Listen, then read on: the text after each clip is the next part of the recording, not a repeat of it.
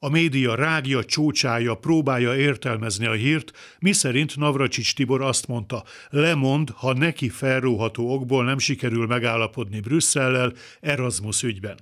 De van-e egyáltalán releváns érdemi tartalma, hírérték ennek a kijelentésnek, ami többet jelent annál, mint amit józan paraszti észsel bárki beláthat, mint evidenciát?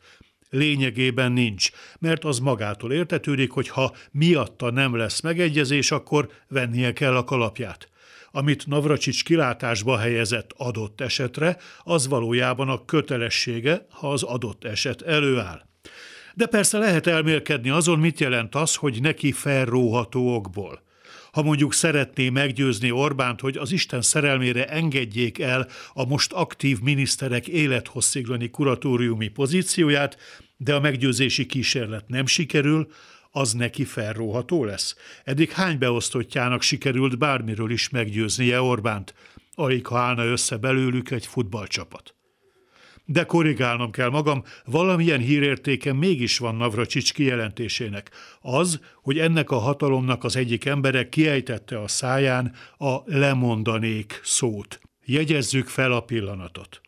A kereszténydemokrata, tehát európai néppárti Navracsics ugyanazzal szokott érvelni, mint a Fideszes, tehát nem európai néppárti politikusok, hogy ez és ez az intézmény, előírás, gyakorlat nem ismeretlen jelenség más uniós országban sem.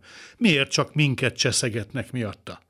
Azért, mert más EU tagállamban nem akarják leválthatatlanná tenni magukat az éppen hatalmon levők. Egyikük sem. Ilyen egyszerű. Jó estét kívánok, Kárpát János vagyok. A hírek után kezdünk.